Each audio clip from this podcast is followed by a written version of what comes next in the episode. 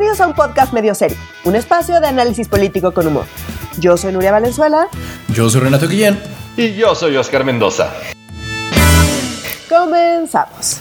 Hoy vamos a hablar de AMLO contra la auditoría, de qué tan factible es el desafuero de cabeza de vaca, del más reciente capítulo de la reforma energética y de cómo AMLO sigue encontrando maneras de mostrar lo poco que le importa el movimiento feminista. Cuando pensamos que llegamos así al fondo del barril de los comentarios de AMLO respecto al feminismo, resulta que no, o sea, resulta que no, que hay más profundo todavía y que lo que pensábamos era el fondo es apenas el primer nivel. No hay fondo. No hay fondo. No hay fondo. Me cae que no hay fondo. Pero bueno, ya hablaremos, ya hablarás al respecto de eso después, querida Nuria, para O sea, yo creo que eh, justo en este tema es, debería decir, yo solo sé que no entiendo y ya. o sea, that's it, güey. Yo con eso diría es un exitazo. tendría mi respeto, pero, pero ahorita no. Bueno, ya entramos. Andrés Manuel López Obrador tendría que volver a nacer para decir, ay, es que de eso yo no sé. O ay, es que no, no tengo la respuesta en él. O sea, no es así en su naturaleza, me, me, me, temo. O, o decir, prefiero no hablar de esto, mejor pregúntenme de mis palomas. O sea, como que mejores respuestas que hacer estas mamadas. Perdón. Es que, la tiene. o sea, hay veces que dice hay veces que dicen no me voy a meter en eso, ¿sabes? Durante un buen rato. Siempre que dice que no se va a meter en eso, a los dos minutos, no, a los dos minutos ya se metió en eso. Siempre. Es que siento que primero cuando dice no me voy a meter en eso, trae una pala cargada detrás y empieza a excavar, pero después decide meterle dinamita, güey.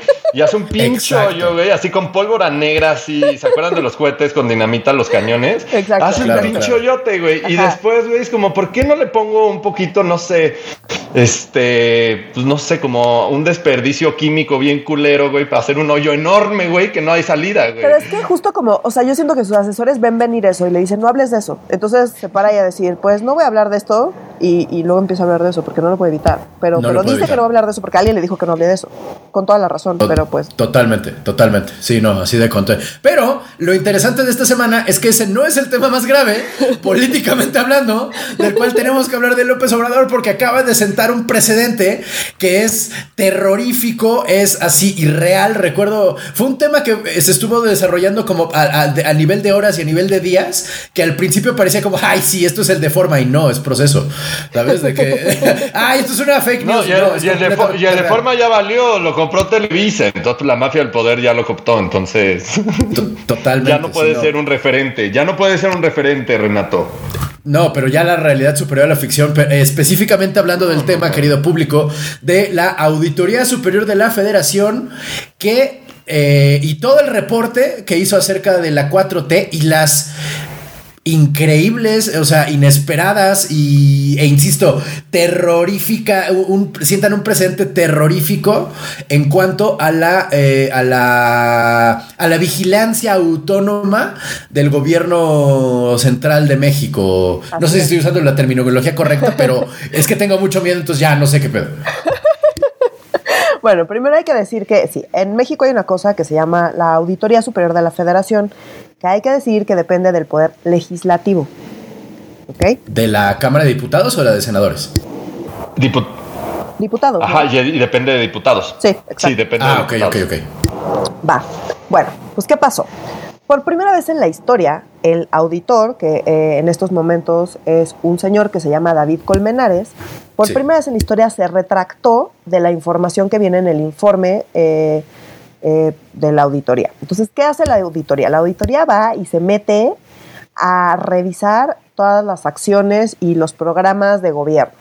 Y se mete a ver pues, que no haya inconsistencias, se, mete a revisar la cuenta pública, se mete a ver analizar. Y esto toma mucho tiempo. Entonces, como toma mucho tiempo, acaban apenas de publicar el informe del primer año de gobierno de AMLO.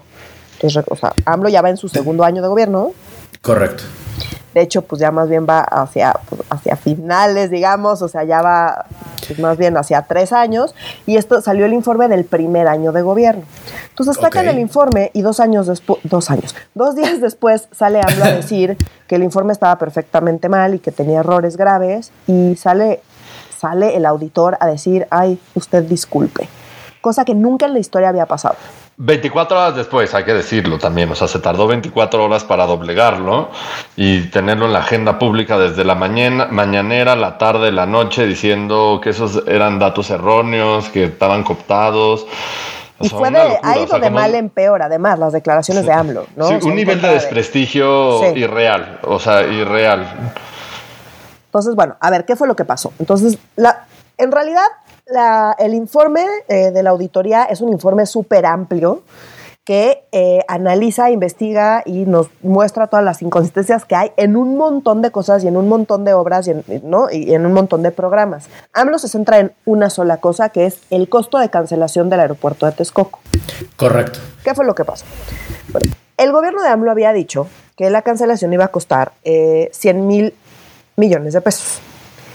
Y en el reporte de la auditoría lo que dice es que esa cancelación en realidad eh, eh, costaría al menos más de 331 eh, mil millones de pesos, ¿no? Entonces, obviamente, pues empiezan a salir todos a decir esto es, es, inconcebible, no puede ser, el gobierno de AMLO había dicho que 100 mil millones y ahora resulta que es el triple de lo que habían dicho, ¿no? Entonces, ante como toda esta gente que empieza a salir a decir que pues eso era inconcebible, sale AMLO a decir, eso no es cierto, yo tengo otros datos. Y le voy a pedir al auditor que pues que corrija porque esos datos están mal. Eso fue lo que... perdón, déjame hacer una observación aquí. Si él tuviera otros datos, ¿quién chingados podría haberlo recabado que no fuera la Auditoría Superior de la Federación? Pues quien sea, porque recordemos que la auditoría es como es independiente y va a investigar. De hecho, mm. se, o sea, salieron, salió la nota de que pues, la auditoría estaba diciendo que no estaba recibiendo mucha cooperación por parte del ah, gobierno de la 4T. Específicamente se mencionó a Irmerendira Sandoval. Y luego ya salió a decir, no, no es cierto, pues yo de la función pública, pues al revés, tenemos el mismo objetivo y pues yo la transparencia y sí, ¿no? Todo muy, hay que hacerlo y, bien. Y porque también la, habían pegado, Nuria, porque parte de lo que decía de la auditoría es que no soltó la información. Así es. Y puta, es otra de las cosas que salieron a defender Irmerendira y decir como, no, estos están pendejos, En la primera no le di, pero después le dije que le iba a dar todo y nunca me lo vino a pedir. Entonces, en realidad, yo siempre estuve completamente dispuesta a soltar toda la sopa. Así es. Entonces, bueno, o sea, la auditoría les pegó y les dijo, bueno, usted, hay muchos problemas en muchos lugares, ojo, no nada más en Texcoco, ahorita vamos a entrar a los detalles, eh, y, eh, y, también se quejó de que no estaban queriendo cooperar soltando la información. Entonces, en este contexto llegando y dice, ese dato está mal y, y, pues hay que pedir que corrijan. Primero empezó con un tono de, les voy a pedir que corrijan porque yo tengo otros datos y lo que están diciendo está mal. Está mal lo que dijo la auditoría, la respuesta no es tan sencilla y voy a explicar porque yo no soy experta ah, en el tema de, eh, del aeropuerto como tal, porque tiene muchísimos costos y cuotas y, dependiendo de los contratos, ¿sabes? O sea, es un tema complicadísimo. Tan es complicado que cuando surgió todo esto, lo que salió la auditoría a decir fue, que efectivamente habían habido algunas inconsistencias, ojo, cosa que nunca había pasado, que la auditoría nunca había dicho algo así, dijo que eh, habían habido algunos errores metodológicos que estaban revisando exhaustivamente para sacar la cifra correcta. La cifra correcta no es tan fácil de sacar, ¿por qué?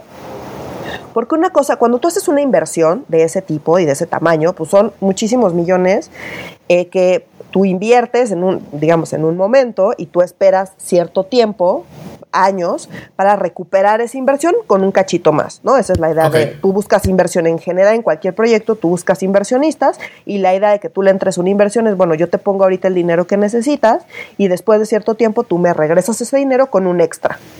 ¿No? Y es una manera que yo tengo como inversionista de multiplicar mi dinero. ¿Dónde voy a poner mi dinero? Pues donde me aseguren que lo voy a multiplicar más o donde tenga más probabilidad de multiplicarlo, ¿no? Ah, Entonces, obviamente, pues si tú le prometes una cosa al inversionista y luego se la cancelas, pues eso tiene costos y tiene cláusulas en los contratos y demás. Esa es una parte.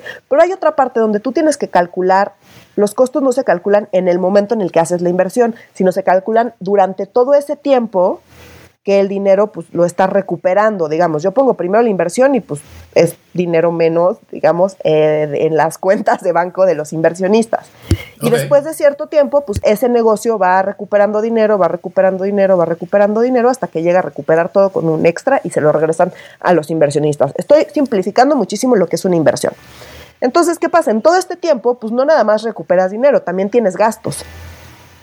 Entonces, pues sí, recupero dinero, pero pues también tengo que pagar cosas pues, de operación normal de cualquier negocio. Todos los negocios pues, tienen gastos de operación, digamos. Claro. Entonces, hacer ese cálculo en el tiempo a futuro de algo que no ha sucedido y que no sucedió, ¿no? Entonces, todo los, lo, eh, lo que dejamos de recibir, menos lo que hubiéramos pagado, menos ese cálculo no es trivial. Y ahí es donde estuvo la confusión. Entonces, ellos, como explican esto que les estoy diciendo, es los flujos pasados y futuros para llevar a cabo la cancelación de las obligaciones contraídas, lo que le prometieron a los inversionistas, eh, para la construcción, que no representan un costo, pero sí un flujo de salida. Entonces, eh, digamos, sale de la cuenta, pero eso no se considera como costo porque se supone que se va a regresar, porque quién sabe qué, ¿sabes? O sea, son cálculos complicados. Entonces, esa fue la explicación que, eh, que, dieron y dijeron, bueno, eso de los 331 mil pesos está contemplando estos flujos que entran y salen, que no necesariamente es un costo, pero pues sí salió el dinero, o sea, o se está contemplando que hubiera salido el dinero, ¿sabes? O sea, son cálculos complicados. Entonces, bueno, se supone que ahorita está en una revisión exhaustiva, pero ¿cuál es el problema real? El problema real es político y no tanto este numerito. Más allá de si costó el triple o el doble o lo mismo, el problema es que AMLO se agarró de esto para desprestigiar al trabajo de la auditoría. Entonces, es una estupidez. Sí. Es, es dispararse en el pie. Pues no realmente, porque ¿qué, es lo que está diciendo la auditoría? Y aquí eh, quisiera eh, comentar algunas de las cosas que salieron, insisto, más allá de Texcoco, que el tema fue ese, que insisto, el cálculo no es tan trivial. Entonces, algunos datos que salieron de cosas que le pegan en la médula de los proyectos de AMLO. Entonces, eh, Tren Maya. ¿Qué se dijo del Tren Maya? Bueno, pues determinaron que sí hay un riesgo de que no sea rentable, es decir, de que quien está invirtiendo ahí no recupere su dinero, eh, que no fue consultado debidamente a la población indígena, cosa que ya sabíamos y siempre se criticó que no estaban, no, eh, no lo estaba, no habían consultado a la población que tenían que consultar, que es la población indígena de la zona, y que tampoco es transparente en la adjudicación de los contratos de obra y que faltan por aclarar 156 millones de pesos. Ay, güey. Eso sin contar que empezaron la construcción antes de que estuviera ahí eh, eh, toda la parte de la revisión del impacto ambiental y demás, que ya sabemos que pues, cosita. Todo eso salió en el auditoria, en el informe de la auditoría. ¿Qué otra cosa salió? La refinería de Dos Bocas. Eh, ah, no, este es el que, la refinería fue el que inició antes de concluir los permisos ambientales correspondientes. No tenía los permisos y ellos empezaron, que lo mencionamos en el podcast, que habían empezado a construir antes de que tuvieran siquiera los permisos. Entonces, pues no se tomó en cuenta el riesgo de inundación, que ya se, ya se les inundó, aparte de la construcción esa, ¿se acuerdan de todas las fotos de todo inundado? Bueno, pues ya les pasó y todo eso porque no se había contemplado, no tenían los permisos, no tenían eso contemplado y pues ya también una gastadera de dinero ahí. Eh, Santa Lucía, eh, pues que la defensa, la secretaria de la defensa, no hizo las estimaciones eh, suficientes para ver si verdaderamente era viable el aeropuerto. Entonces no sabemos tampoco si va a ser un proyecto rentable porque no tenemos información suficiente, porque no se han hecho las estimaciones que se tienen que hacer para determinar si es rentable o no, pero pues estos ya lo andan, ah, ya andan inaugurando ahí su pista y diciendo que día, un día histórico, ¿no? Em, después, las irregularidades en sus proyectos clave, que son jóvenes construyendo el futuro, ¿no? que es este donde eh, contratan a jóvenes, el gobierno subsidia que las empresas contraten a jóvenes, se supone que para, eh, para capacitarlos para el empleo, que son jóvenes, ojo, que no estudian ni trabajan. ¿Qué fue lo que encontró la auditoría? Pues que hay jóvenes que sí estudian y no solo estudian, sino reciben dinero por estudiar y reciben dinero de jóvenes construyendo el futuro, cosa que al principio pues va en contra del programa. Eh, eh, entonces, bueno, señalaron que hay un posible daño al erario por 50 millones de pesos por pagos realizados a más de 5 mil becarios que estaban inscritos tanto en Jóvenes Construyendo el Futuro como en otras becas gubernamentales para continuar con sus estudios, ¿no? Em, Estaban dobleteando los chavos. Exacto. Después, pues varios de los centros de trabajo de jóvenes construyendo el futuro, pues resulta que los fueron a buscar y no existen. Después encontraron que en el primer año de operación del programa hasta 68 personas recibieron más de 5 millones de pesos como beca. 68 personas, 5 millones de pesos. Y que de esto ya se había, ya se había documentado varios casos, en específico, ¿se acuerdan que habíamos dicho que en Nuevo León ya había salido como pues, un escandalazo de esto, del reforma y, bueno, el norte con mexicanos contra la corrupción, que ya habían encontrado pues un montonal de gente que no existía o este, que estaban literal fregando la lana, robando la lana. Entonces, confirma un poco las conclusiones, eh, bueno, no las conclusiones, las introducciones que ya nos habían dado sobre las irregularidades del programa. Así es. Entonces, bueno, y así como eso puedo seguir, ¿no? O sea, tiene un montón de irregularidades. ¿Y qué hace la auditoría? Va, investiga, va y busca si los beneficiarios o no los beneficiarios y dónde está y rastrea todo esto. Por eso se tardan tanto y eso fue lo que encontraron. Entonces, todo lo que yo, nosotros habíamos dicho, hay muchas irregularidades en los programas Estrella de AMLO, bueno, pues sale la auditoría ya con pesos y centavos a decir, esto no existe, aquí le dieron doble, acá le dieron de más, le dieron, hay varios fallecidos ahí entre las becas Benito Juárez, que son las de para estudiar, y las de jóvenes construyendo el futuro, eh, hay fallecidos entre los beneficiarios, ¿sabes? O sea, como este tipo de irregularidades que hay un montón y eh, pues este tipo de cosas son las que salen en los reportes de la auditoría. Entonces, eh, pues que va mucho más allá de una cifra de la cancelación de Texcoco. Y aquí sí, van varios temas, no es solo el aeropuerto. Eh, también hablan del programa de vacunación. ¿Se acuerdan que muy al principio de este podcast hablábamos que iba a haber un problema con todo el tema de vacunación y que estar distribuyendo vacunas cuando canceló los contratos con, eh, con, los proveedores de vacunas? Porque decían, no, eso es un monopolio que decíamos, bueno, pues eso no, son enchiladas andar ahí repartiendo vacunas. Bueno, pues sale el reporte a decir, efectivamente, ese primer año hubo muchísimos problemas con el programa de vacunación porque no se alcanzó la cobertura prevista, no hubo seguimiento a la red fría, a la red de frío para pues, garantizar la, conservación de, las vacunas, eh, no se sustentó la adquisición de vacunas justamente porque hicieron esto. Em, y pues bueno, pues sí hubo un problema de vacunación porque no se vacunan las personas que se tenía que vacunar, ¿no? Y, yo creo que vale la pena hacer la comparación, o sea, como no crean que todo en este gobierno está mal, o sea, como que la Auditoría Superior de la Federación se está dedicando a encontrarle todos los trapitos sucios a esta administración y las irregularidades en cómo están gastando el dinero.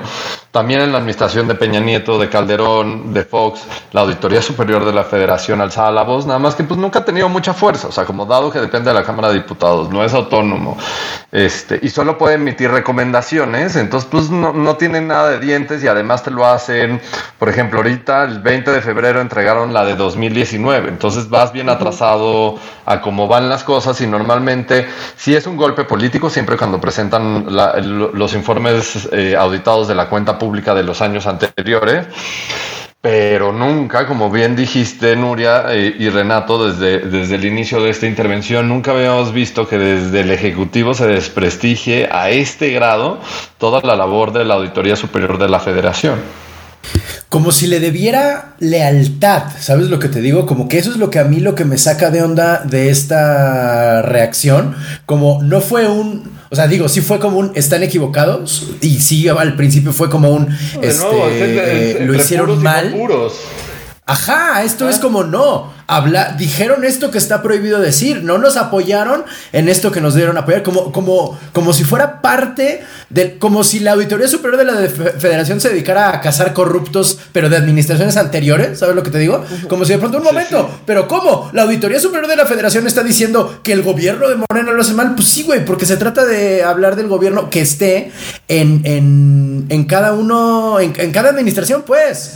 Sí, en función. Esa es la labor, de, o sea, desde que se creó en 1992, esa es su labor. o sea, como revisar la cuenta pública. Sí, y siempre lo Nunca ha sido muy relevante, pero, o sea, cada vez sus análisis creo que eran mejores. Esto sí lo voy a hablar en pasado porque ya le acaban de dar en la madre. O sea, como yo creo que hasta hace un año este, sus análisis eran bastante confiables y no tenían un riesgo reputacional y eran muy buenos para analizar lo que realmente estaba sucediendo. O sea, ahí se encontraron un chingo de datos de irregularidades. Por ejemplo, para temas de la estafa maestra fue importantísimo la labor que realizó este, la Auditoría Superior de la Federación.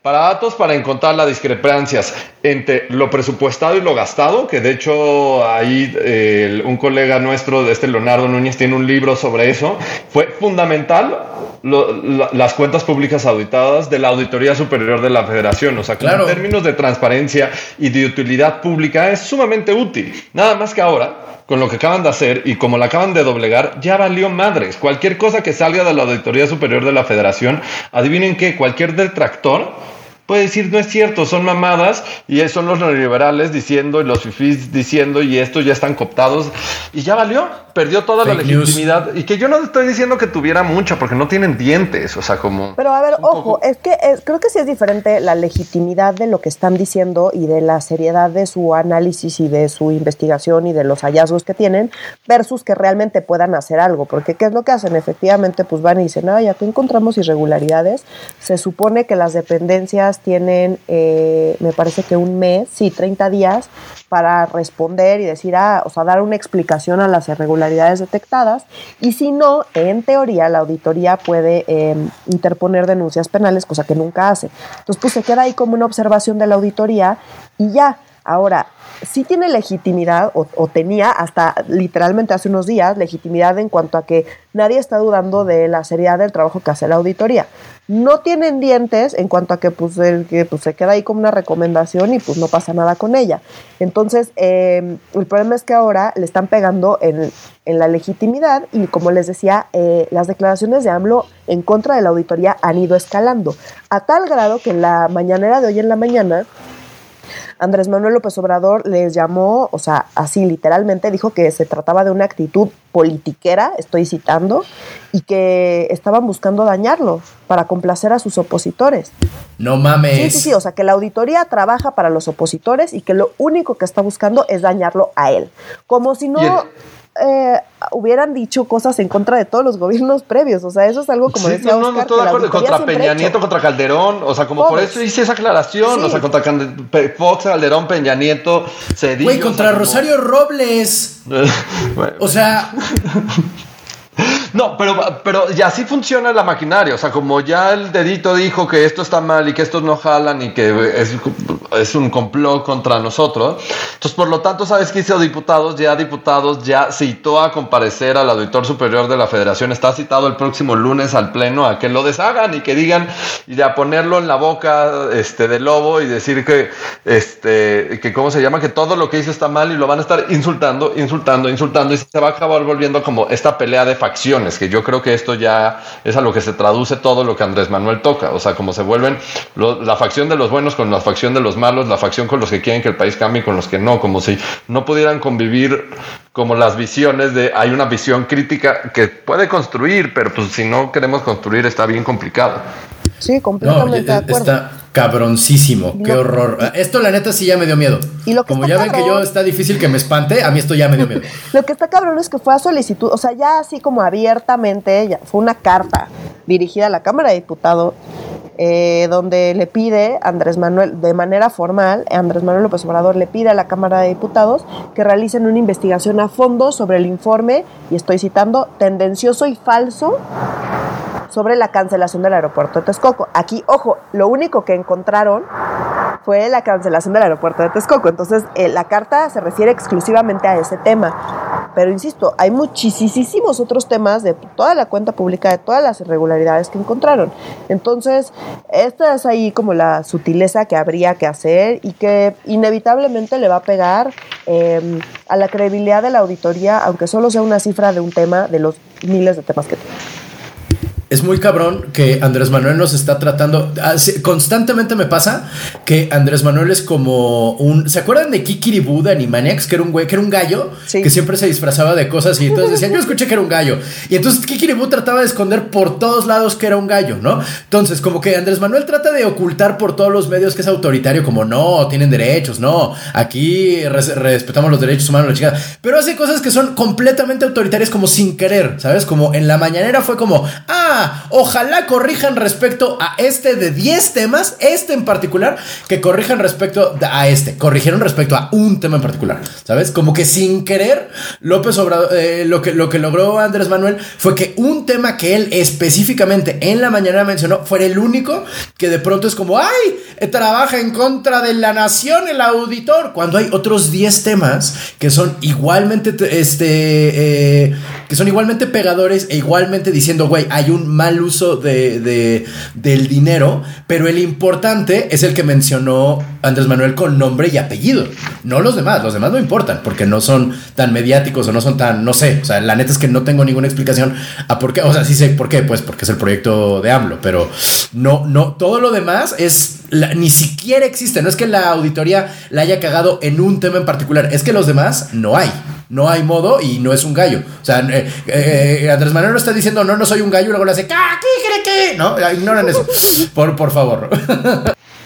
Exacto. Y vamos a ver, y vamos a ver ahora qué nuevo informe presentan sobre el tema del aeropuerto, porque pues al aceptar que la metodología es incorrecta, entonces, pues vamos a ver, y sí siento que hay una pérdida de legitimidad de la institución como tal, de la Auditoría Superior de la Federación, Muy pero cabrón. también, o sea, pero también me río un poco, o sea, como decir este, este argumento de hay un una pérdida de legitimidad, me, me, me río de mí mismo, o sea, porque sí siento como la Auditoría Superior de la Federación sí daba información relevante, como dije, o sea, como dije como un argumento muy específico, pero a la vez, pues no tiene dientes, entonces, pues, eh, entonces también siento que no, no- los beneficios que nos daban, no, no, o sea, como sí siento que fueron bastantes los, los beneficios, pero Sí. en realidad porque terceros le pudieron sacar provecho a esos beneficios, Correcto. no porque la auditoría, auditoría Superior de la Federación por sí misma fuera una institución a la cual quiero defender y la cual considero que es un pilar de nuestra democracia.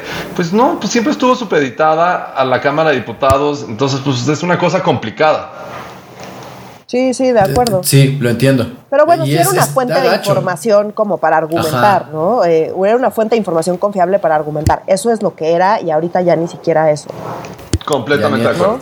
Lo cual es una buena noticia en el fondo porque pues para qué terminar con órganos autónomos si podemos solo igno- ignorarlos, ¿no? O sea, no vamos a cerrar el INAI, simplemente vamos a decir que trabajan contra nosotros y listo. O sea, no, no, no. Pero es que no hay ahí la diferencia es que el INAI sí es autónomo. Ajá. Ah, tiene su propio presupuesto, tiene, o sea, como que el INAI es Ah. autónomo. En cambio, este depende Ajá. de diputados y diputados está Ah, controlado ok, por Morena. Ah, Incluso, y a pesar de eso, de todos modos, pues saca sus informes como saca cada año en contra del Claro. gobierno, que no es común que el gobierno, digamos, tenga eh, la mayoría en el Congreso. En los últimos años no era tan común hasta que llegó Morena, pero antes en Claro. el PRI, ¿no? Eh, y, y eso pasaba.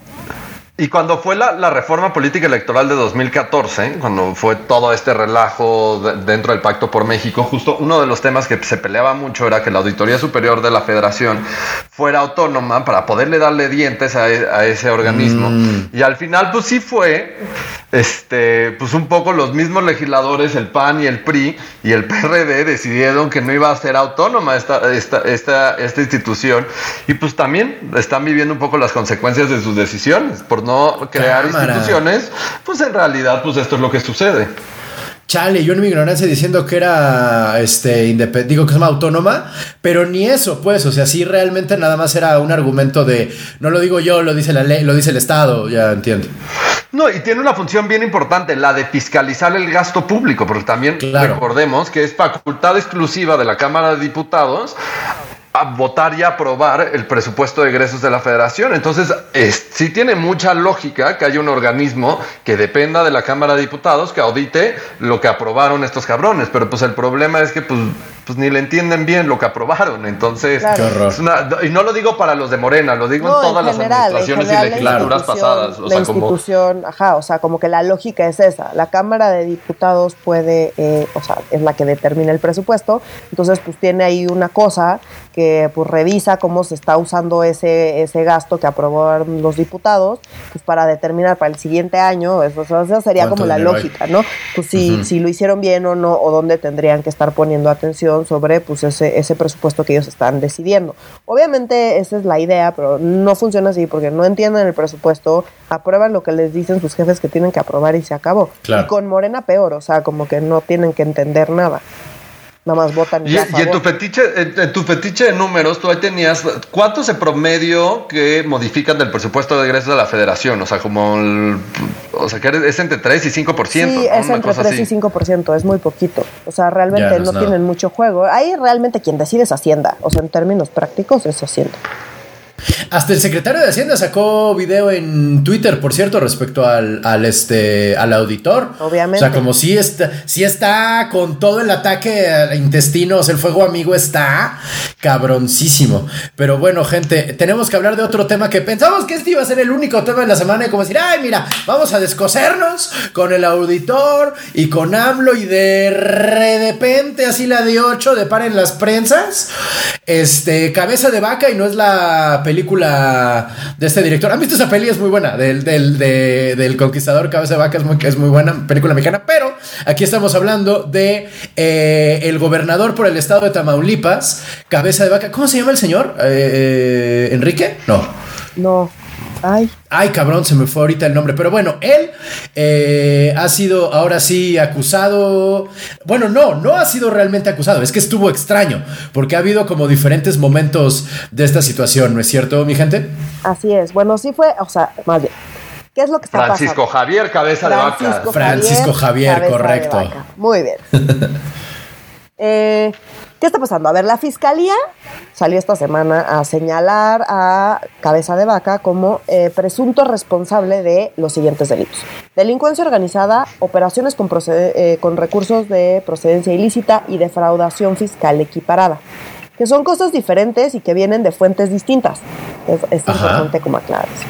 Entonces, bueno, parte de esta parte, de estas acusaciones eh, contra el gobernador, se vienen de las declaraciones de Emilio Lozoya, que lleva haciendo desde hace un montón de tiempo.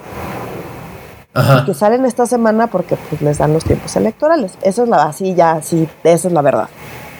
Esto es un movimiento muy, muy claramente electoral porque todo lo que tienen ya lo tenían desde antes y lo que no tienen, pues no lo tienen.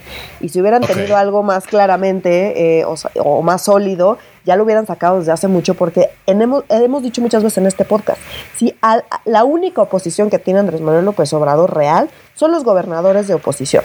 Y uno de los más fuertes es Cabeza de Vaca de Tamaulipas. Siempre lo ha sido. No, yo diría uno de los pocos, Nuria. O sea, como los gobernadores de oposición están casi desdibujados y de los pocos que sí son oposición es, Cabeza de cabeza de Vaca. Entonces, ya, o sea, mm. siempre que, que, hablamos de la oposición, eh, a Andrés Manuel López Obrador, es imposible no mencionar a Cabeza de Vaca. Entonces, pues es imposible creer que esto no es un movimiento electoral porque es muy, muy, muy, muy evidentemente un movimiento electoral por parte de Andrés Manuel López Obrador. O sea, como no, no.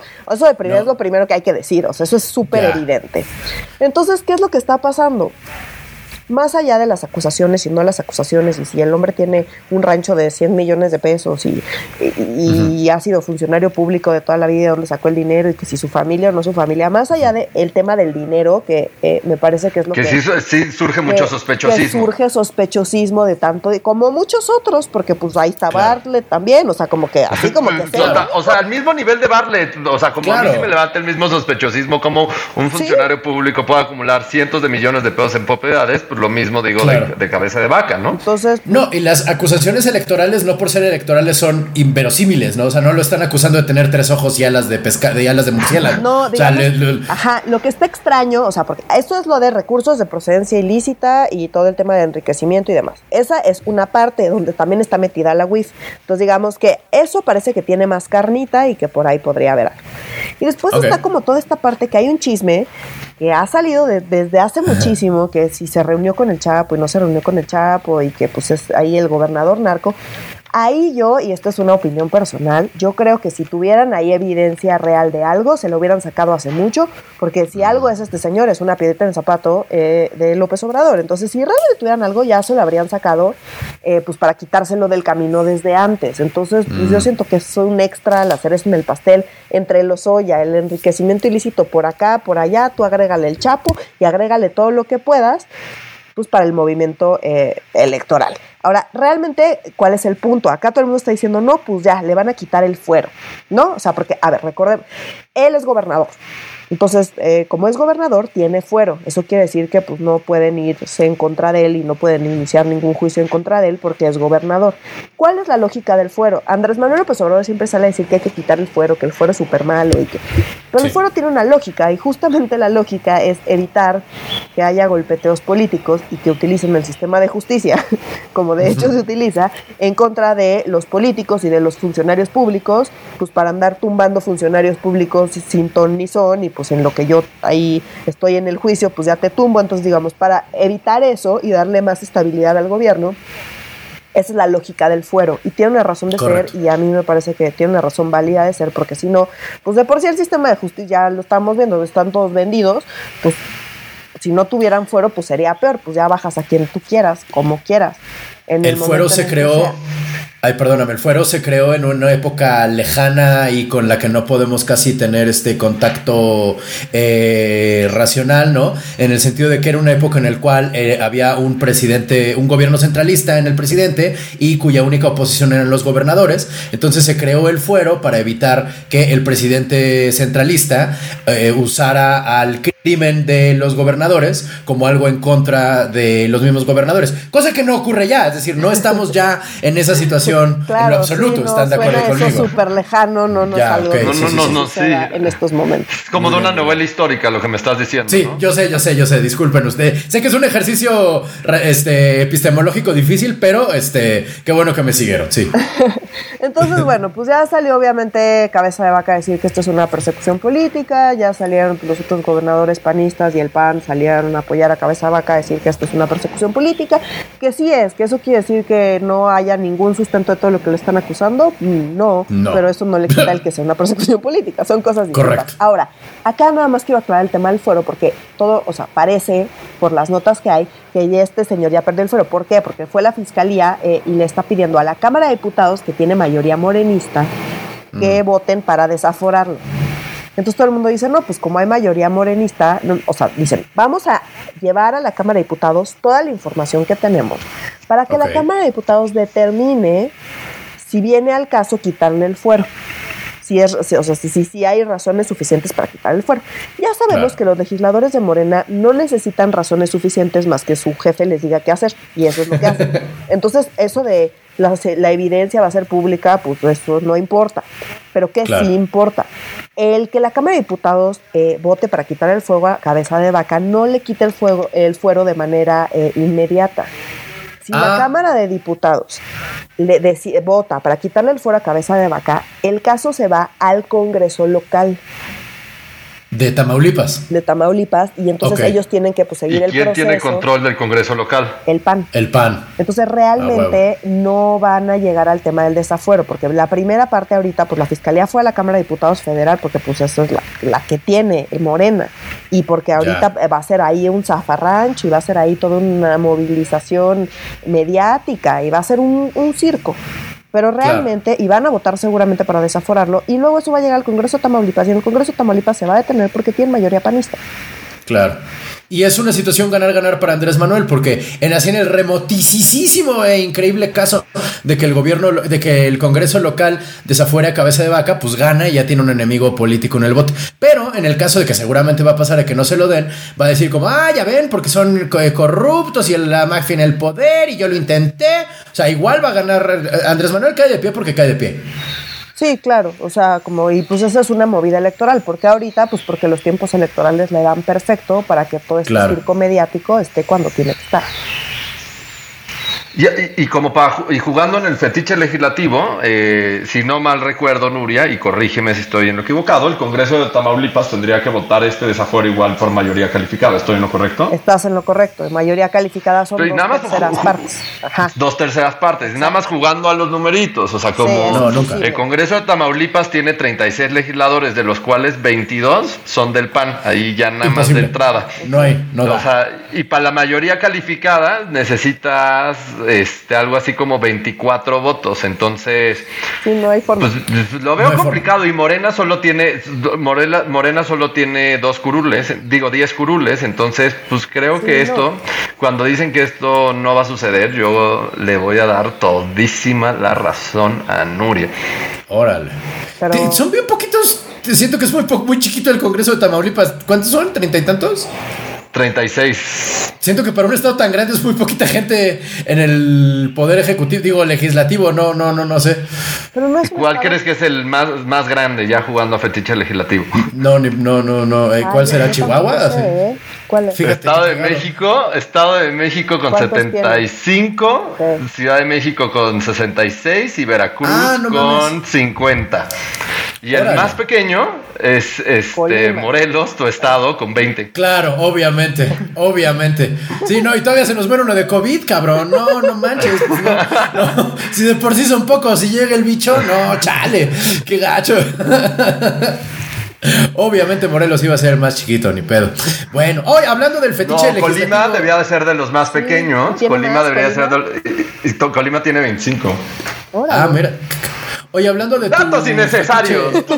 Pero no, ahorita, ahorita va a ser súper útil porque necesitamos de tu fetiche legislativo para que nos cuentes el, el, que yo pensé que iba a ser el último capítulo, pero no, ni de pedo va a ser el último capítulo de la reforma a la ley de la industria eléctrica. ¿En qué terminó este tema que tenemos sobando también ya tres, cuatro semanas? Sí, no, ¿se acuerdan? O sea, que habíamos dicho que Andrés Manuel mandó una iniciativa preferente para modificar la ley de la industria eléctrica y con eso. Claro.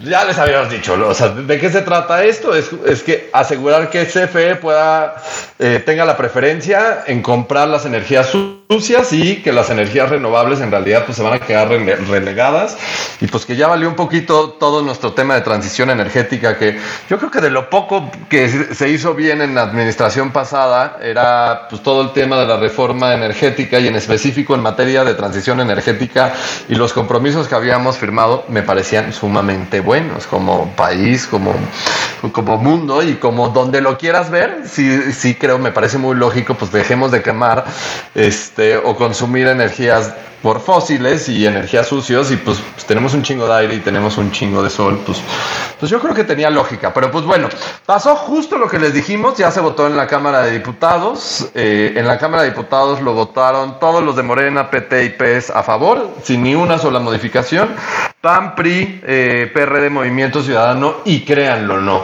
el partido menos ecologista de México, el Partido Verde, también votó en contra. Le salió lo este, ¿Por qué? Porque ya están las elecciones. Sí, no, pues ya además ya están las elecciones. Tienen que, aunque esté aliado con Morena, pues sí tienen que defender, pues, pues en el momento electoral esto, ¿no? O sea, les va el nombre de votaron en contra. Pero dio lo mismo porque se necesitaba una mayoría absoluta, o sea, de 50% más uno, y que sobradamente la sacaron. Ahora pasa al Senado. En el Senado, eh, justo el día de hoy, jueves, ya le dieron turno, o sea, dijeron qué comisiones van a dictaminar esta iniciativa, que va a dar exactamente lo mismo, va a quedar igualito como la mandó diputados y como la mandó el presidente. Pasa energía, estudios legislativos, medio ambiente y con opinión, eh, este, con opinión de medio ambiente y también economía entonces, porque medio ambiente no es tan relevante en estos temas, creo que es importante. Y por último, para decir eh, que estuvo, yo me eché todo el debate, este, metieron 412 reservas, 412 reservas que sirvieron de absolutamente. ¿Cuántas horas estuviste ahí viendo eso? Pues todo el día, o sea, como desde que empecé a chambear hasta la noche, literal, antes de irme a dormir, lo dejé ahí prendido. La madrugada, ¿no? O sea, como lo dejé ahí prendido, Noria. O sea, no, no creas que le estoy poniendo atención 24-7, así. Lo así con palomitas de ¡Exactamente, diputada! Usted dígale, ¿no? Así como la gente le grita en la tele, tú le gritas. Exacto, exacto. Pero entonces, cuando tenía juntas, lo callaba, le ponía mute al periscope. y cuando se acababa la junta, en vez de tener música, pues yo ponía yo ponía el canal del Congreso. Me burlaría de ti, pero yo hago lo mismo. Así es. Yo también la O sea, como si fue una cosa bien vergonzosa este debate. Y no quiere decir que tengo que el canal del Congreso perdido todos los días, porque pues no, no, no, no soy tan aburrido, pero hay discusiones que sí tengo un fetiche que quiero ver. Y estas donde pues en realidad Morena domina absolutamente todo, son muy divertidas, porque sí hay una, una parte de argumentación de la oposición que digo qué falta de originalidad. O sea, como Morena lleva dos años en el poder y todavía no sabes cómo hacer un pinche argumento que resuene en Morena, está cabrón, ¿no? Y otros que dices, ay, ese argumento está padre y como en Morena, pues no resuena absolutamente nada, ¿no? O sea, como ahora es al revés, ¿no? O sea, como Morena va y se sube a tribuna y no protege el medio ambiente y dice, no, nosotros somos bien chingones porque tenemos el programa más grande del mundo y del planeta en materia medioambial, que es la plantación de árboles maderables y frutables, este, y por lo tanto nosotros somos el país más verde del mundo. Y es como, dude, o sea, como está gravísimo todo lo que estás diciendo. O sea, como los árboles maderables generan empleos, pero están diseñados para ser talados. Nos tomamos 10 años en que crezcan para que los tales y que de nuevo vuelvas a deforestar para después reforestar. O sea, como si. son maderables, o sea, por Ajá, la misma palabra te lo dice. O sea, sí tenemos un problema en la concepción, pero me encantaría decir, como tengo muchas novedades que informarles en este frente, lo siento, ¿no? Este, sucedió justo lo que dijimos, a mí me preocupa un chingo esto que está sucediendo, sí siento que le están dando en la madre al medio ambiente y que nos estamos yendo hacia atrás años luz, íbamos mal y ahora vamos a ir más de la chingada, es lo único que tengo que decir. En Senado se votarán máximo dos semanas, van a ver que estaremos diciendo, adivinen qué pasó, lo que habíamos dicho. Ahora, aquí ojo, porque acá hay que recordar lo que pasó en la corte. Entonces ya salieron todos a decir que pues esto eh, eh, tiene, digamos, dos componentes principales de los, que, de los que todo el mundo se está quejando. Por un lado está el tema del medio ambiente y por otro lado está el tema de la competencia. ¿no? O sea, porque Ah. un poco lo que el gobierno dice es, le estamos dando prioridad a CFE porque pues CFE es del gobierno y todas las demás son privadas y privado Fuchi, gobierno Yay. Eso es lo que, o sea, ese es el argumento de Morena. Sí. Entonces, el problema de decir privado Fuchi es que Ajá. pues estás dándole la madre a, a la competencia y estás dándole la madre a pues todas las oportunidades de inversión en, Claro. en, en temas energéticos. Entonces eso pues es sum- sumamente preocupante y lo que van a ir a hacer es que en cuanto salga esto, va a llegar a ser, en el Senado, lo van a votar, lo van, no le van a cambiar una coma porque, insisto, el presidente dijo que no quería que le cambiaran ni una coma y Claro. pues se van a ir a, a la Suprema Corte de Justicia a decir esto es inconstitucional y la Suprema Y Corte... que esa era justo la bronca de AMLO, o sea, como empezaron a tumbar el acuerdo de confiabilidad energética eh, en, las, en la corte y en los tribunales, entonces Exacto. dijo AMLO, como a mí me vale madre, si, se- si la justicia no está en mi lado, yo me voy a ir por una reforma a la ley y justo va a suceder lo que dice Nuria, la- las empresas y las personas se van a empezar a amparar y, y yo creo que tienen suficientes argumentos para ir ganando esto, pero eso va a ser un camino largo y tortuoso que en lo que acabas de suspender todo esto de manera definitiva, yo creo que sí nos va a llevar varios años. Entonces, pues yo creo que en el corto plazo va a ser un win para Andrés Manuel, va a esquinar otra vez a los empresarios, va a obtener lo que él quiere en el corto plazo. Yo no, en el mediano y largo plazo yo creo que esto no se mantiene. Yo estoy de Pero en el acuerdo. corto plazo Andrés Manuel obtiene justo, justo, justo lo, Lo que, él quiere, que es. Y fortalecer a la CFE y que pues no se nos olvide, o sea, como no quiere decir que nosotros, que les encanta decirnos que nos maicean y este y que mafia del poder y lo que quieran, o sea, pero sí está más que comprobado que el kilowatt hora más barato que compraba el gobierno, la- el gobierno mexicano y la CFE era el producido por energías limpias. Entonces ya. no es un tema un- de una exageración nuestra, o sea, como si hay un tema donde no, no es porque sea un dato a la ligera, o sea, como si el compromiso de este gobierno no es este subir los precios de la energía eléctrica, pues estaba chingón que le estabas comprando lo más barato posible, Claro. ¿no?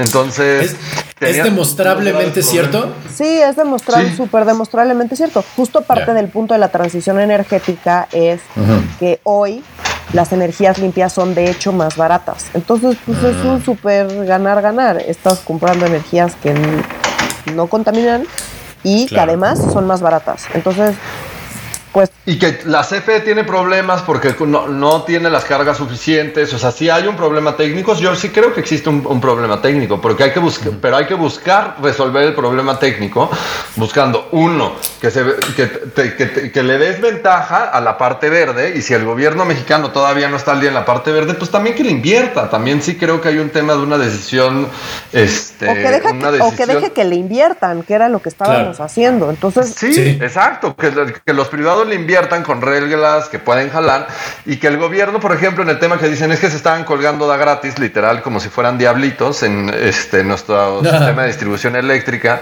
pues creo que sobre eso te pudiste haber ido a resolver el problema, no a, ah, Claro. pues entonces pues le voy a dar como preferencia, nos sobra un chingo de combustóleo, ah, pues lo vamos a quemar a lo bestia y vamos a hacer luz con el combustóleo.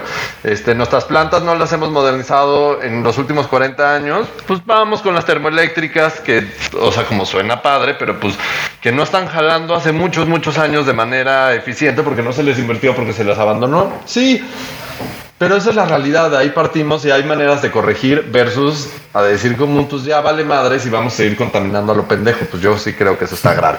Sí, está grave. Claro. Y yo también, o Y- sea, coincido con Oscar en el sentido de que ahorita es lo que quiere Andrés Manuel y Andrés Manuel no se cansa de decir que fuchi los privados y que lo que importa es el gobierno y que la independencia energética y una serie de estupideces. Pero el punto es que pues ese, ese discurso le funciona, ahorita le va a funcionar, pero esto no es viable, no se va a sostener, ni siquiera esta corte que, o sea, mira que le da le, le- da la razón a AMLO muchas veces en este tema ni siquiera la, o sea, la corte misma dijo no, o sea, esto sí no, no, no, no, no hay manera de que esto vuele. Entonces, No pues hay yo modo. sí insisto en mi tema de que esto va a estar ahí atorado, dime si diretes, la corte, no la corte, hasta que se acabe el sexenio y seguramente el siguiente sexenio eh, dejar esto por la paz porque es una soberana estupidez. Ojalá Dios te oiga. Oye, y por cierto, querida Nuria, no, no sueltes ahorita el micro porque queremos, quiero darte nuevamente un momento de, de, ya ni sé si es este, ¿cómo se llama? Eh, ya ni sé si es terapéutico, ¿sabes? O si es así, este, útil para ti, pero, eh, o sea, en el sentido de que tú te sientas personalmente más, este, descargada en este sentido, pero eh, hoy en la mañana, hace unas horas, Andrés Manuel López Obrador volvió a mostrarnos que no hay fondo en el barril respecto a su relación con el movimiento feminista. Ya no puedo con este tema. Ya, ya, ya, ya no puedo. O sea, estoy... Nuria, disculpa que me ría, no, no, no estoy minimizando no, no, este tema. Es que, o, sea, es que ya, disculpa, voy a ponerle mute a mi no, micrófono. No, no, está bien, ríete. Eh, o sea, ¿qué les digo? No puedo, o sea, yo me sigo sintiendo y cada declaración de Andrés Manuel López Obrador con cualquier tema medianamente relacionado con género, yo lo siento como un escupitajo en la cara eh, y y no puedo, no puedo, no puedo, me siento personalmente agraviada. Yo ya se los había hecho la semana pasada y esto sigue pasando. Dijo esta pendejada mayúscula absoluta en la mañana y dijo, empezó a hablar de la simulación sobre el feminismo, porque pues él en su cabeza decidió que el feminismo es una simulación conservadora, porque claro, por definición el movimiento feminista es conservador, ¿no? Como todos lo sabemos, eso tiene muchísimo sentido. Y dijo, no, pues empecé a escuchar esto de rompe el pacto y pues no las pelé. Básicamente fue lo que dijo, ¿no? Dijo, pues hasta hace como cinco días me enteré porque pues le pregunté a Beatriz que qué pedo con eso. Y Beatriz me dijo pues que era el pacto patriarcal. Y yo dije, pues, ¿qué es eso del pacto patriarcal? Eso no tiene sentido porque pues yo sí rompo pactos. Yo rompí el pacto por México y así empezó a hablar de pactos. Yo rompí el pacto de silencio de Ayotzinapa. O sea, eh, una cosa, dijo, pero pues el pacto patriarcal lo que quiere decir, entonces llegó Andrés Manuel López Obrador, que no sabe absolutamente pinches nada de feminismo, ni de género, ni de nada, a explicarnos qué es el pacto patriarcal. Según la definición de López Obrador, lo que quiere decir que rompe el pacto patriarcal es que deje de apoyar a los hombres. Y pues, ¿cómo va a dejar de apoyar a los hombres? Pues no, porque él apoya a todo el mundo, porque, porque no tiene sentido lo que le están pidiendo, porque él respeta a todas las mujeres, apoyando a un violador. Wow. O sea, lo que le están pidiendo no es que deje de apoyar a los hombres, es que deje de apoyar a un violador. Ah, y eso le parece inconcebible porque, pues, ¿cómo va a dejar de apoyar violadores? Si él respeta a las mujeres apoyando violadores, ¿cómo? Porque yo no entiendo. Y porque además no nada más eso, sino que viene a dar definiciones así, se, lo toma a la ligera él dando sus definiciones de qué es el pacto patriarcal y qué es el feminismo, porque el feminismo según él es una simulación y el pacto patriarcal quiere decir dejar de apoyar a los hombres. Wow. Ahora sí que peje explaining una locura absoluta y un insulto absoluto a, todo el movimiento. Perdón, pero, o sea, más allá de si las mujeres se consideran o no se consideran feministas, somos más de la mitad de la población. Y lo único que estamos pidiendo no es que deje de apoyar a nadie, es que, uno, sí, que deje de apoyar a un violador, y dos, que la mitad, más de la mitad de la población, estamos, eh, eh, eh, sufrimos de violencia sistemática y sistémica permanente. Y sí queremos ver que eso se combata por pinches justicia básica mm, mm, razonable de, cualquier gobernante que por lo menos tenga la decencia de si no entiendes el tema, pinche cierre el hocico. Y, la respuesta de Manuel Poejo, tenemos a la primera jequetaria de gobernación mujer. Y yo respeto a las mujeres. Es ese tipo de respuesta. Ajá, yo respeto a las mujeres. Eso no tiene sentido. Lo que está pasando con Félix, volví a decir, pues es un tema ahí electoral. Yo ya les dije que elijan las mujeres y los hombres también del estado de Guerrero. Porque, pues no, yo cómo voy a decidir, eso le toca.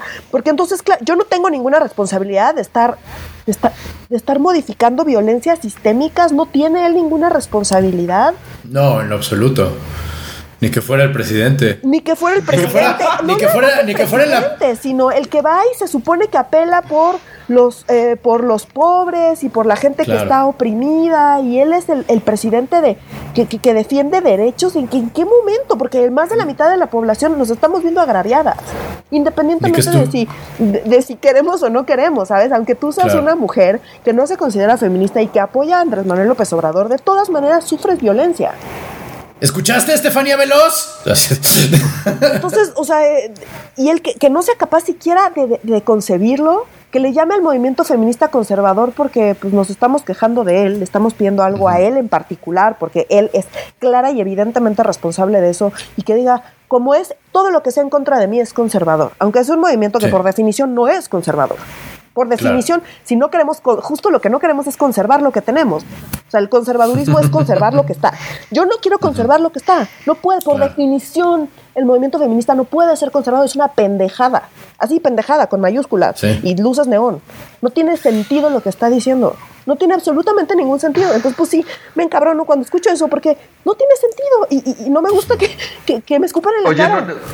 Pero no crees que, o sea, como a mí me parecía muy divertido como y que fueras a la mañanera, o sea, como no creo que para este lugar. estaría muy cabrón que fueras a la mañanera, o sea, como sí te puedes registrar como un medio de comunicación, un medio de comunicación. Nuria Valenzuela de medio serio. Buenos días, señor presidente. O Nuria Valenzuela de medio serio. Yo, o sea, como no, no, le quise bajar la intensidad, pero es que, es que sí me imaginé de, dado que las mañaneras todos como una demostración. Entonces, ¿no, no, no crees que estaría padre como levantarte un día como a las 2 de la mañana, ir a Palacio Nacional? Este, pues podemos hacer ese proceso de registro, Nuria. No, estaría padre. Yo propongo hacerlo como a largo plazo, es decir, que fuera como una bomba así sutil en el sentido de que primero llegue y que sea así, que haga ver a Lord Molecula como el enemigo más grande del peje, ¿no? O sea, que empiece, y aparte de usted de ser inteligente y guapo, ¿qué otras cualidades tiene, no? entonces le empieza a dar la palabra, le empieza a dar la palabra, le empieza a dar la palabra. Pasa un año, ¿no? entonces dígame usted, Nuria, ¡ah! ¿Cómo es posible, eh? Que haya hablado del sistema feminista y entonces todos, ¿qué hubo? Pero. es un plan bien macabro aquí el de Don Renato. Super, acá de Matajari, ¿sabes lo que te digo? Está tu plan, pero no hay manera en que yo me pueda someter a semejante tortura. Por un año, no, no se puede. Sí, no, no hay manera. O sea, si no puedo un día. Es más, no puedo una declaración que dura unos cuantos segundos, no puedo. Y ya le, o sea, la, escuché dos veces. Una a propósito, después de mucha renuencia, porque ya había leído la declaración y la tuve que escuchar porque no podía no escucharla. Y después, después se me volvió a aparecer en YouTube y, fue una cosa espantosa. Fue, fue horrible. Eh, llevo sufriendo toda la mañana, pero es que sufro todos los días con esto. O sea, es, o sea quizá lo único que quisiera agregar sobre este tema es lo mucho que me impresiona cómo Andrés Manuel López Obrador es incapaz de concebir un movimiento que vaya más allá de las divisiones que él establece.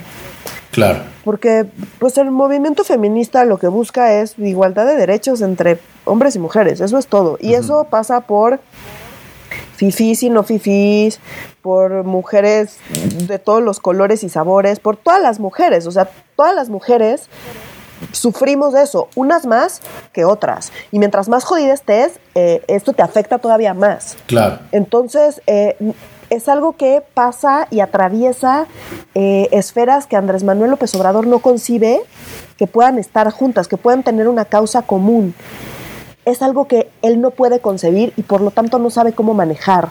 Y me parece que esa es la clave de por qué no está pudiendo manejar el movimiento feminista, porque no está pudiendo encontrar un lugar donde, donde separar, ¿no? Él tiende como a separar buenos y malos, fifís, conservadores, eh, ¿sabes? O sea, él hace esas divisiones. Y en el movimiento feminista, dado lo que pide y dado por dónde transita el movimiento y las exigencias del movimiento, no es posible hacer esos cortes. Y me parece que esa es la parte que a él no está pudiendo transitar y no está pudiendo navegar, no, no, porque le es inconcebible que haya una causa que atraviesa todas esas esferas que él divide.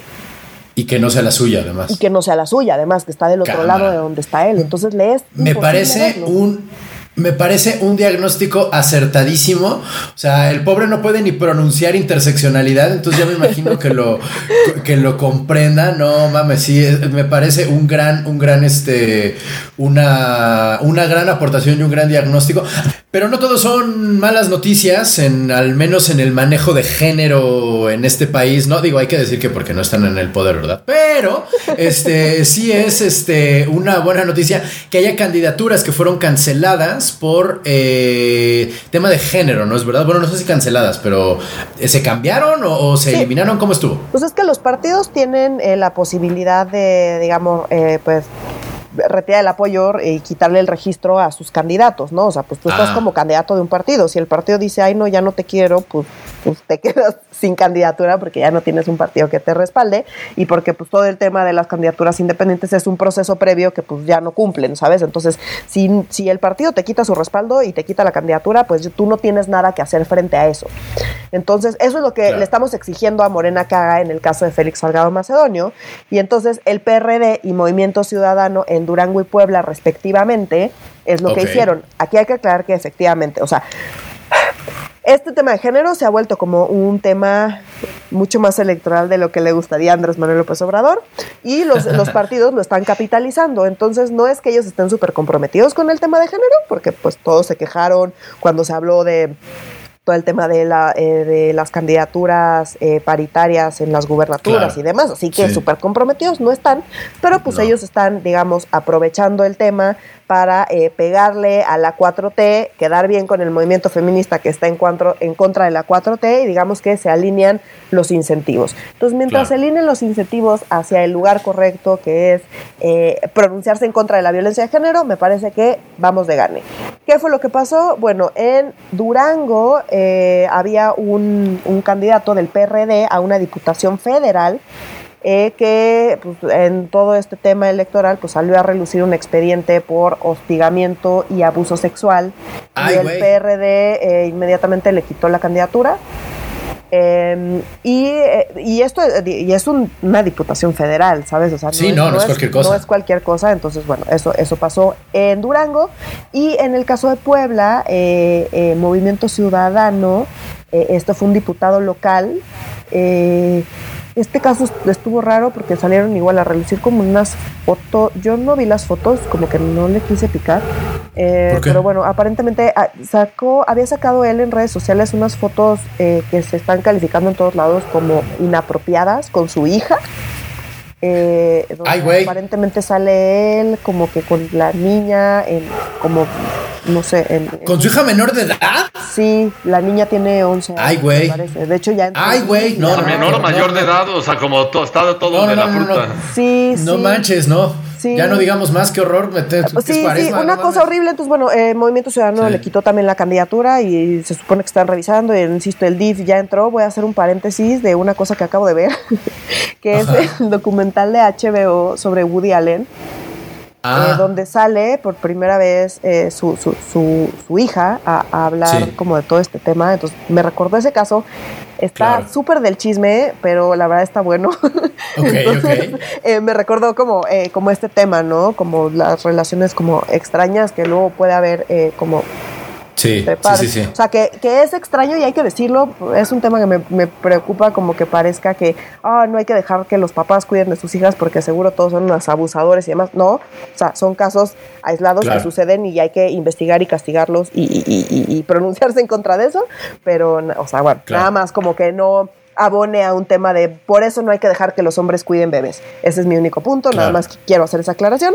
Eh, y ya, pero bueno, estos son como dos casos que están obviamente teniendo pues muchísimo revuelo porque pues contrastan muy claramente con el caso de, de el impresentable de De Félix, Félix Salgado Macedonio, Salgado ¿no? Macedonio, del impresentable.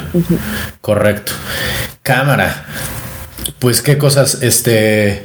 Y bueno, ya ahora sí que. Güey, ya, para no, te- o sea, güey, ahí sí tu cierre, tu transición, Renata, fue como verde, verde, verde. Es que. O sea. Sí, fue como, ¿qué, qué digo, güey? ¿Qué digo? ante O sea, a mí me gusta el chisme, pero no mamen. O sea, eso sí está. Sí, no, a mí sí, ese chisme No, tampoco. me gusta el chisme agradable, no el chisme horrible, así, Sí, sí, "Ah, está con su hija, chisme". no mames, no Sí, como sí, Woody Allen. Hay gente que cultiva su propia mota, él cultivó a su propia esposa, no, No. mames, qué horror, güey. No, Qué lo peor, lo peor de Woody Allen, ya está Güey, el no. chisme, ya está el chisme total, pero lo peor de Woody Allen es que la que sale a hablar no es la hija con la que se casó, Ah, es otra. Sí, sí, sí. De, de hecho, la hija Pero con la que se casó no era ella es hijastra, ella hijastra, ¿no? No, con la no, que se no, casó fue hijastra. hijastra, Sí, pero sí. la que está saliendo a hablar es la hija, hija, una La que adoptó. biológica. Ay, güey. No, es adoptada, pero sí, pero está, Ah. o sea, pero sí la adoptó formalmente, Ya, ya, ya. porque no adoptó a todos los hijos de Mia Farrow formalmente. Todo esto yo no sabía, me enteré del chisme en el documental Ajá. este, pero está muy impactante y definitivamente te- terminaron de sepultar cualquier cosa que pueda hacer Woody Allen después de esto. No, Ya, claro. Oigan, oigan, si Nuria dio una reseña, yo Ajá, lo que una iba reseña. Adelante. Tengo una reseña para ustedes, güey. O sea, ahora sí es como el momento de date. Sí, date, date, date. Pues en el momento de date, es que me pareció muy cagado. O sea, en la mañanera del lunes, cuando estaba todo este desmadre de la Auditoría Superior de la Federación, Andrés Manuel siendo Andrés Manuel y tirando para todos lados. O sea, como me pasó una cosa muy cagada, estaba como en estas críticas de los conservadores, justo en estas críticas de los conservadores, pues salió alguien del cual estoy leyendo su libro y me pareció muy cagado. Y un libro que, por cierto, sí quiero recomendar, dado que sí es el momento de la complacencia de la reseña. Y salió el nombre de Carlos Elizondo. No sé si, si ubican a, Carlos eh, eh, Elizondo, que es el exdirector del CIDE. Este, okay. si estudié en esa escuela, eso ah. no, no, tengo que, no tengo que ocultar absolutamente nada. Ya. Este. Qué sorpresa, ¿eh? Oh, wow. no mames, impensable. No su itamismo, yo no oculto mis ideísmos. Pero bueno, este, acaba de sacar un libro de Y mi palabra es la ley. Y la neta, la neta, la neta, sí me pareció y me está pareciendo un libro bien pinche interesante. ¿Y por qué interesante? Porque está haciendo, hace una crítica y un balance en los primeros dos años de gobierno.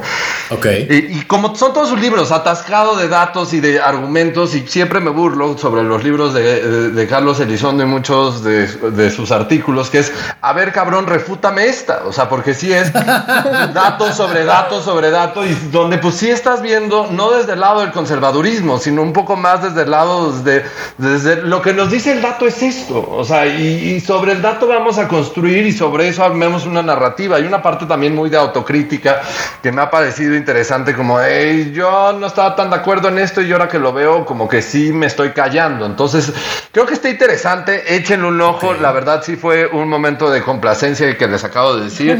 Y complacencia que sale por, o sea, por la mañanera, este, por el director de donde yo estudié. Y la neta, la neta, la neta, este, si quieren ver unos datos buenos, críticos sobre la presente administración, también ven un poquito la visión y por la historia de cómo fue su paso, este, por temas de Pemex, porque recordemos que ahí tenía un puesto, pues no en Pemex. yo, vi, yo, vi, este un tweet y a mí, la verdad es que sí me llamó la atención y me dio muchísima curiosidad, porque recordemos que él fue, estuvo, fue miembro de el... Consejo, de, Administración de Pemex en la oh. época de, pues, de, de, todo el desmadre del, de Lozoya, ¿no? Del, del no acusado Lozoya. Del no eh, del juicio no juicio a Lozoya. Eh, entonces está súper interesante ver como su perspectiva, porque dice, bueno, pues yo eh, cuento como mi paso por este Consejo de Administración, porque justo en esta mañanera donde eh, Andrés Manuel López Obrador lo critica y el articulista súper conservador, habla de cómo él estuvo, fue parte de todo el saqueo y de toda como el desmadre en Pemex, pero en realidad él fue de los que de los pocos que votó en contra de todos estos desmadres. Oh súper interesante ver eh, pues, el que tiene que decir, el que lo vivió de primera mano y que votó en contra eh, cuando era minoría la que votaba en contra de esas cosas, o sea, justo por eso sucedieron, porque pues todo el mundo votó a favor, y él fue de los pocos que votó en contra. Entonces está súper interesante ver cuál es su perspectiva y él había, o sea, estando en ese momento ahí, eh, cómo lo vivió él, me parece a mí como súper interesante. Aquí lo único que quisiera aclarar es que sí entiendo que a Andrés Manuel López Obrador no le guste, porque me parece que hablan lenguajes completamente distintos. No, tú no le puedes argumentar a Andrés Manuel, bueno, puedes, pero no te va a escuchar. Eh, eh, no, le puedes argumentar con números, porque no es el lenguaje que él habla. Él habla de narrativas, él inventa cosas, él cuenta historias, y el libro, ah. es seguro, está lleno de gráficas. Exacto, justo tiene gráficas que, este, muy sencillas, ¿eh? O sea, como. Órale, es un mamotreto, escribe por kilo el señor, ¿qué pedo? Sí, está larguito. Está larguito, pero yo creo que vale la pena. Si quieren echarle una hojadita a los números de cómo va esta administración, el chisme del Consejo de Administración de Pemex, yo creo que está, la neta, lectura obligada de cómo está la cosa ahorita y no de este fifís contra conservadores, que yo creo que también eso es importante decirlo. Y la neta se sintió rico este momento de autocomplacencia. Fíjate, yo no he leído el libro. Yo no he leído el libro, pero tengo el dato chismoso que Andrés Manuel nunca se acuerda del nombre de Carlos Elizondo. O sea, es la segunda vez, porque en la mañana dijo, el libro de este señor, ay, ¿cómo se llama este conservador? Nunca me acuerdo de su nombre. y es la segunda o tercera vez que dice, ay, este güey, ¿cómo se llama? Entonces, una de dos, que yo creo que una, no Yo creo que Andrés que- Manuel tenga memoria selectiva, porque el güey No. tiene datos acá puestos y siempre se acuerda de quién era el secretario de Lucas Alamán. o sea, No, siempre lo tiene. Yo creo que le pega. Yo creo que Sí. lo que sea que diga Elizondo le da en el corazón y entonces, ay, este, ¿cómo se llama? Ni Sí. me acuerdo de su nombre. ¿Cuál? Lo tiene atravesado entre ceja, oreja y jefa. Y entonces hace de, de- de chiste que no se acuerda cómo se llama. ¿Cómo, ya, no, no, este cómo no se acuerda cómo se llama, pero sí se acuerda que estaba en el Consejo de Administración de Pemex. Claro. O sea, como que lo tiene demasiado ubicado como para no acordarse de su nombre. Entonces, ¿se, sí. se acuerdan cuando era la- toda la discusión de agronitrogenados? Ahora que tú criticabas a la gente que no puede decir las palabras de muchas sílabas, agronitrogenados, este, y que era como, y que Carlos Elizondo decir, como, a ver, a ver, ahí están las actas, yo en todo esto estoy más que posicionado en contra, o ni siquiera estaba en ese momento en el Consejo de Administración de Pemex, así que no me empiecen a achacar cosas que ni siquiera son mías. Claro. Entonces, creo que sí, como dicen, es memoria selectiva, pero selectiva para pegar, no, Ah, claro. no para otra cosa. No, pero pues mira, acá, mira, lo bueno de los conservadores es que duran. Ah, pero bueno. este- Entonces, ¿cómo se llama el libro del doctor? ¿Cómo se llama el libro del doctor glutamato monosódico? ¿Pela mesta? ¿No? ¿Cómo? ¿Fruta Y mi palabra es la ley. La neta Ah. está bueno. La neta. Y mi palabra es la ley. O sea, no es para leerlo en un fin de semana, en varios No, fines no de semana. La neta. o sea, Sí, no, está, está como para matar a alguien de un librazo, güey. No, sí, ya Cuando terminen de leerlo, pueden usarlo para detener sus puertas. no, Para- porque sí. ya es de papel reciclado, entonces no pesa. Ah, ya es de esas, de esa edición eh, pensando en el planeta. Pues bueno, mi gente, creo que agotamos los temas de esta semana, que una vez más estuvo movida. Esta semana fue así de, ah, este es el tema de la semana, lunes, ¿no? Y luego martes, ah, no, este es el tema de la semana. Luego miércoles en la noche, no mames, este es el tema de la semana. Pero mira, lo logramos, hablamos de todo lo importante. Este, si nos lo permite el virus, eh, nos vemos aquí la próxima semana. Para medio serio, yo soy Renato Guillén. Yo soy Nuria Valenzuela. Y yo soy Oscar Mendoza. Adiós.